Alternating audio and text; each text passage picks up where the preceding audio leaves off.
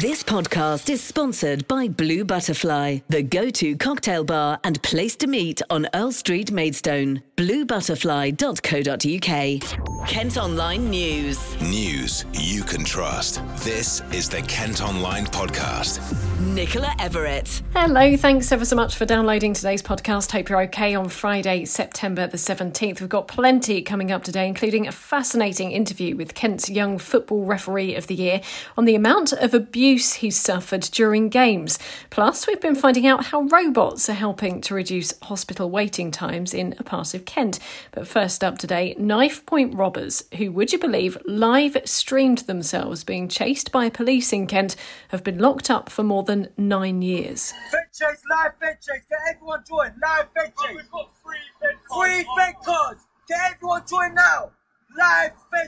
That's the moment the three men from Gravesend and Dartford filmed themselves in a getaway car after pulling out a machete on a woman and taking £20 from a man in January.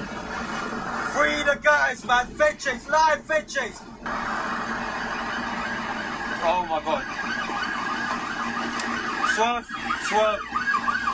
Oh! Need your help. Come, Graves. Get in your car. Help us block off the fence. I beg. I beg you. I beg you. We're gonna die today. Well, police did eventually bring them to a stop on the A2. This is what was caught on their body worn cameras. We've got third TPAC. If you can get in front, we can try and do a box. Uh, they're throwing stuff out of the car. We're approaching Gravesend East, speed 70. Uh, they are filming from the uh, inside of the vehicle. We're now parallel with the services at Cobham. No! Don't move! Do not move! Do not move! Do not move! Get on the floor! Get on the floor! Get on the floor! Get down!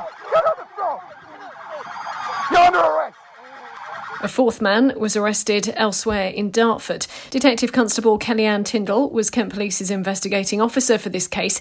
This is what she had to say in a statement voiced by our reporter Jamie. Countless members of the public were endangered during the pursuit, and our officers did an outstanding job to safely bring them to a controlled stop. There can't be any tolerance towards any individuals who are willing to use violence or show such an extreme disregard for innocent members of the public. From the outset, we took the most robust course of action by remanding them in custody, and I'm pleased that our investigation has now led to the robbers facing a prison sentence. Well, you can see the video footage in full and pictures of the offenders at kentonline.co.uk. Also on the site, we can show you how a drone helped police catch a suspected dangerous driver and drug dealer in Tunbridge Wells. The 18 year old was arrested after a chase through woodland following a car crash. The drone was deployed to help find the suspect and has been used as part of efforts to clamp down on rural crime. Kent Online News. Flowers have been left at the scene where a 19 year old was killed after a crash with a bin lorry in Swanley. The cyclist from Dartford, who's been named locally as Jack, was involved in a collision with a refuse vehicle in Swanley Lane on Wednesday. A teenager from Canterbury who was stalked and attacked by her ex boyfriend is vowing to rebuild her life. A court's heard how Aidan Hubbard Stewart followed her through the city before punching her and breaking her nose in June. The 21 year old, who used to live on Tennyson Avenue, has been jailed for four years and given an indefinite restraining order. Meantime, a police watchdog says stopping violence against women should be as much of a priority as counter terrorism. The report was commissioned following the death of Sarah Everard, whose body was found in Woodland near Ashford after she was kidnapped and murdered by 48 year old Wayne Couzens from Deal. It's found there's an epidemic of abuse against females in the UK and says major changes are urgently needed. Anna Birley, who's co founder of Reclaim These Streets, says we have a cultural problem and it's a huge issue. There's lots of things that aren't illegal that you can't report. Um, there are lots of instances where if you do report, you don't feel taken seriously, you're dismissed, you're told there's no chance of a prosecution, what's the point in being there? The Home Secretary's described climate change protesters who've been disrupting traffic on the M25 as selfish. Priti Patel's spoken out against the tactics used by Insulate Britain, who've delayed thousands of drivers this week. Earlier today, 10 people were arrested at junction 3 of the M25, that's the Swanley interchange. It's the third time in five days campaigners have blocked the road. The Kent Online Podcast with Blue Butterfly, Earl Street, Maidstone. Next today, we're hearing from Kent's Young Referee of the Year. who's spoken out about the shocking levels of abuse they suffer. Josh Williams from Ashford has been refing men's football for a couple of years now, but was attacked when he was just 16. The 18 year old says he questioned whether to continue in the role, but was given a lot of support, including messages from around the world to encourage him. However, many others are turning their back on the sport. That's led to the Kent FA calling for action. Josh has been speaking to Ish. I was assaulted actually, yeah, punched in the face and, and spat at at 16. Um, which was it, it, was it was a, it was a setback, but luckily I had the uh, the sort of the support around me, which uh, which really helped me to get back go into it again.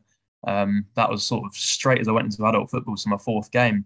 But um, yeah, in, in, regards to the open letter, uh, I think well, uh, very well done to, to Nick Dunn who who wrote that and published that because um, it's, it's, it's powerful. I think um, it's it's spread very quickly um, to media outlets and across social media and stuff.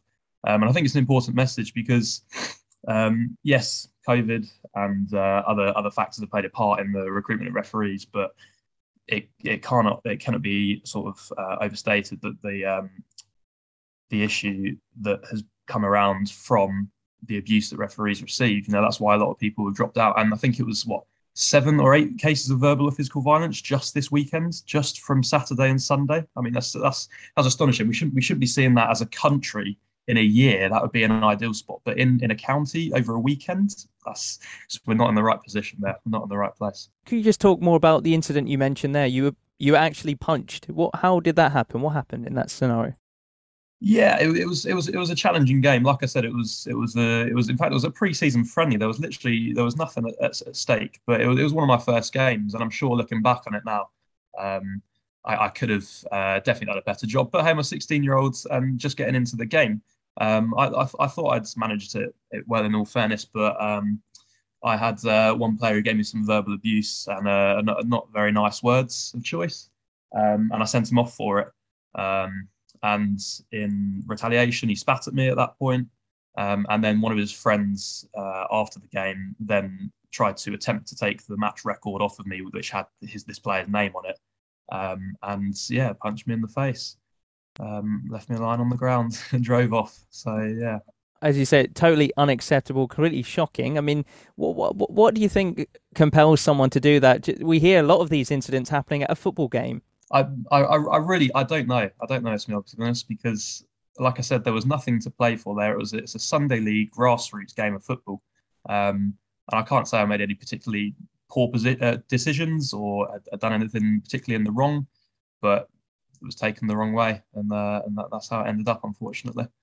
And at 16 as well. I mean, in that moment, did you think I don't want to carry on as a ref, or you mentioned that you were under, you had support, but in that moment, you must have felt, well, why am I doing a job where I could potentially come under serious harm? Yeah, well, I, I, I say we we we uh, at school we used to sit in these assemblies. Um, and I, would sit at the back with my arms folded, and it would be the one punch can kill kind of thing.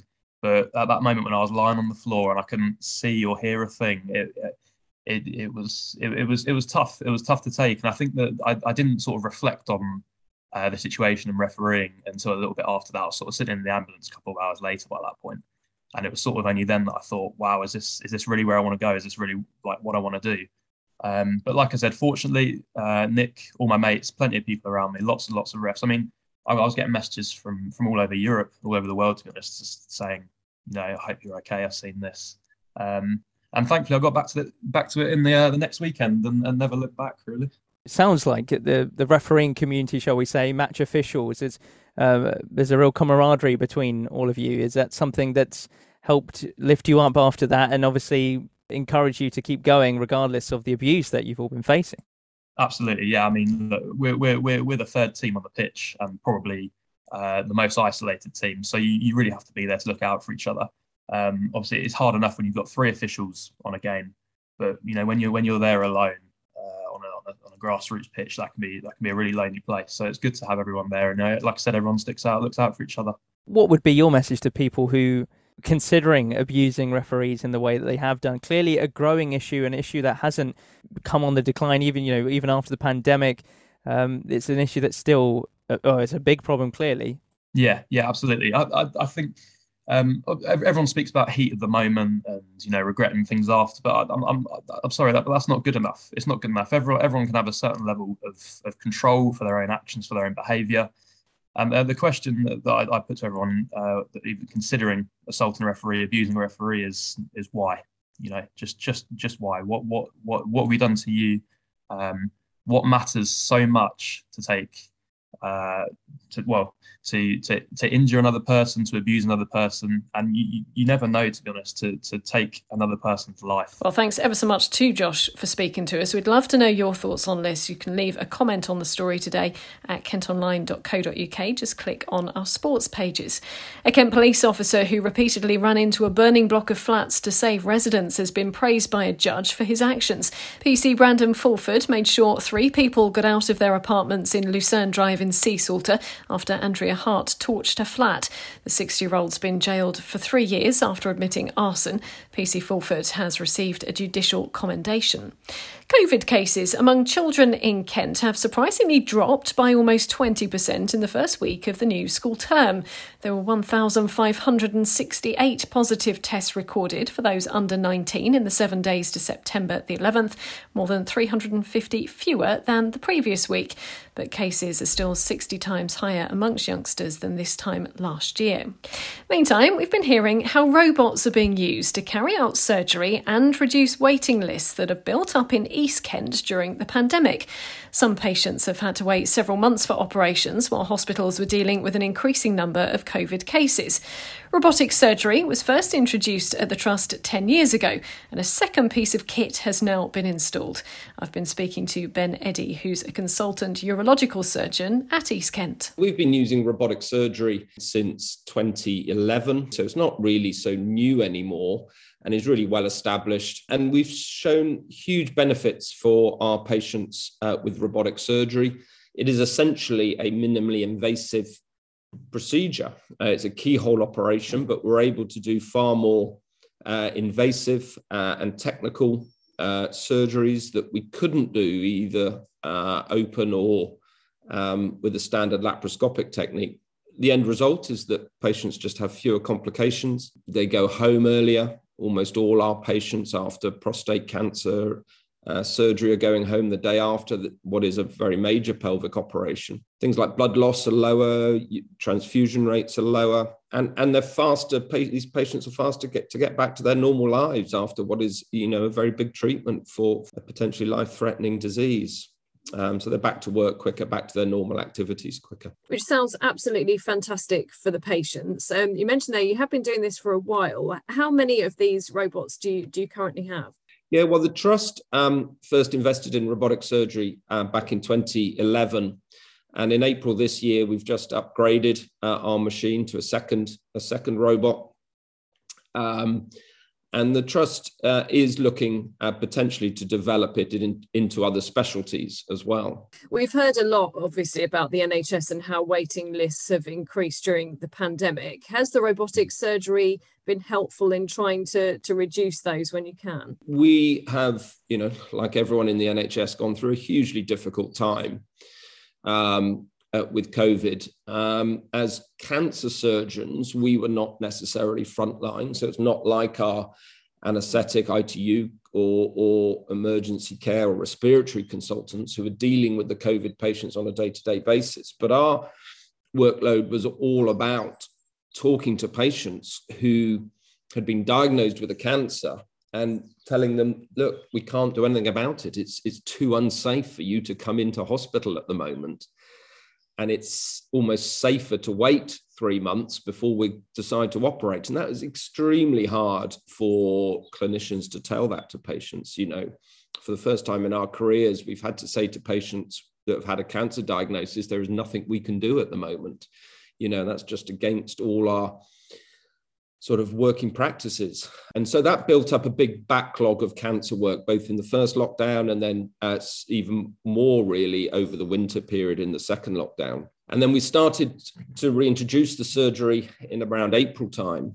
And at that point, our, our second robot had arrived. Uh, and so we were able to run consecutive lists, two concurrent lists. And so essentially do double the workload and get through the backlog even quicker.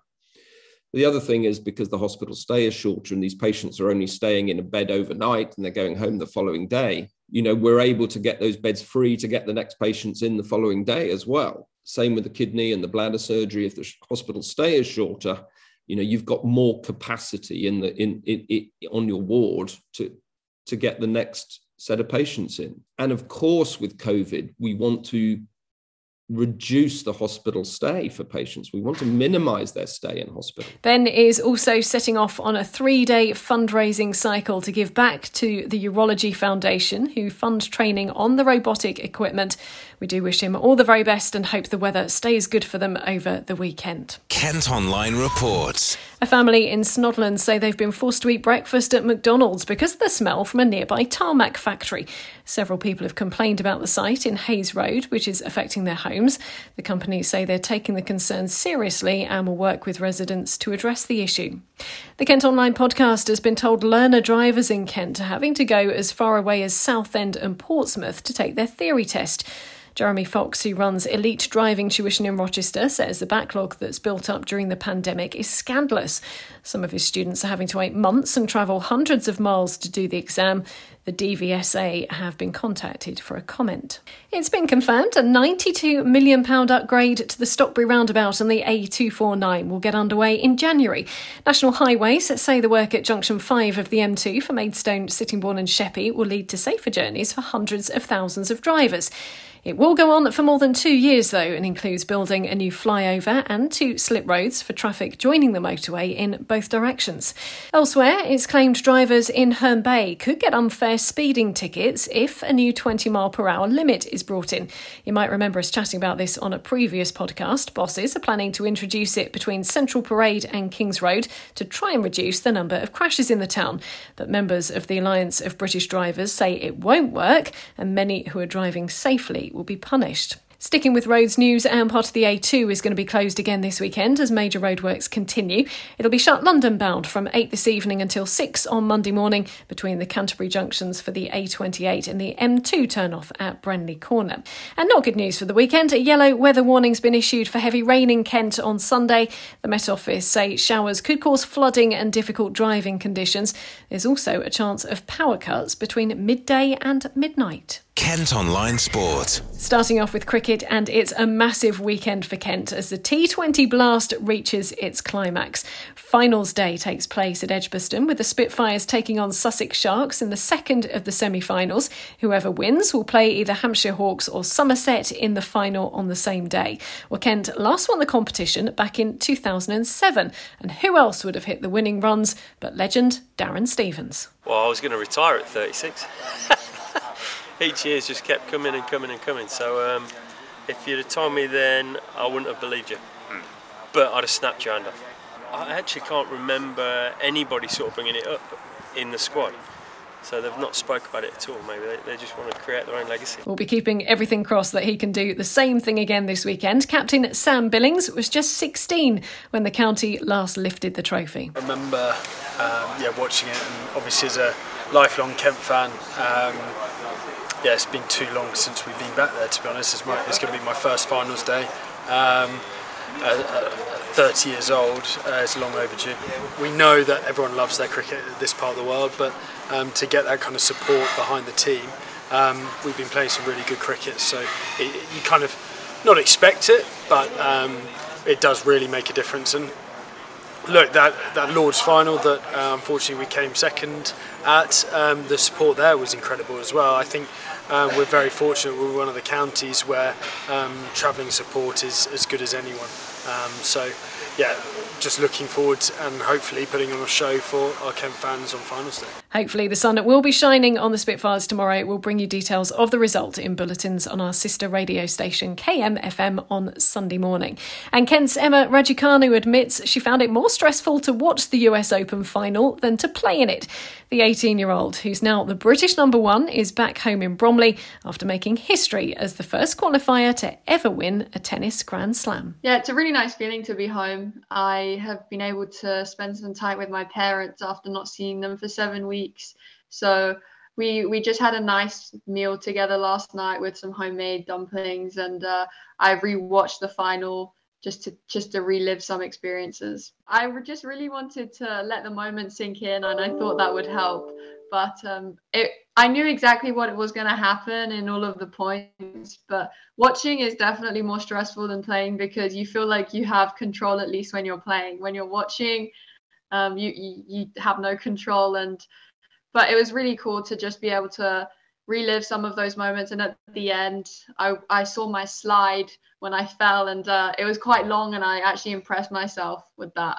I think the highlight of my time after the final was honestly that night that of the final, I just spent it with my team in a, a really nice, intimate room, and we just spoke about the whole three weeks experience and reflecting upon all the time.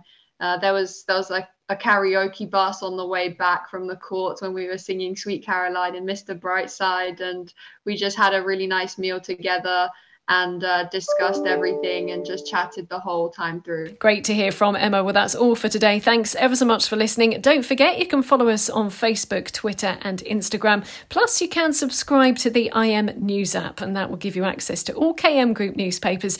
To do it, just head to kentonline.co.uk forward slash subscribe. Hope you have a fantastic weekend. We'll be back with the podcast on Monday. News you can trust. This is the Kent Online Podcast. This podcast is sponsored by Blue Butterfly, the go to cocktail bar and place to meet on Earl Street, Maidstone. BlueButterfly.co.uk.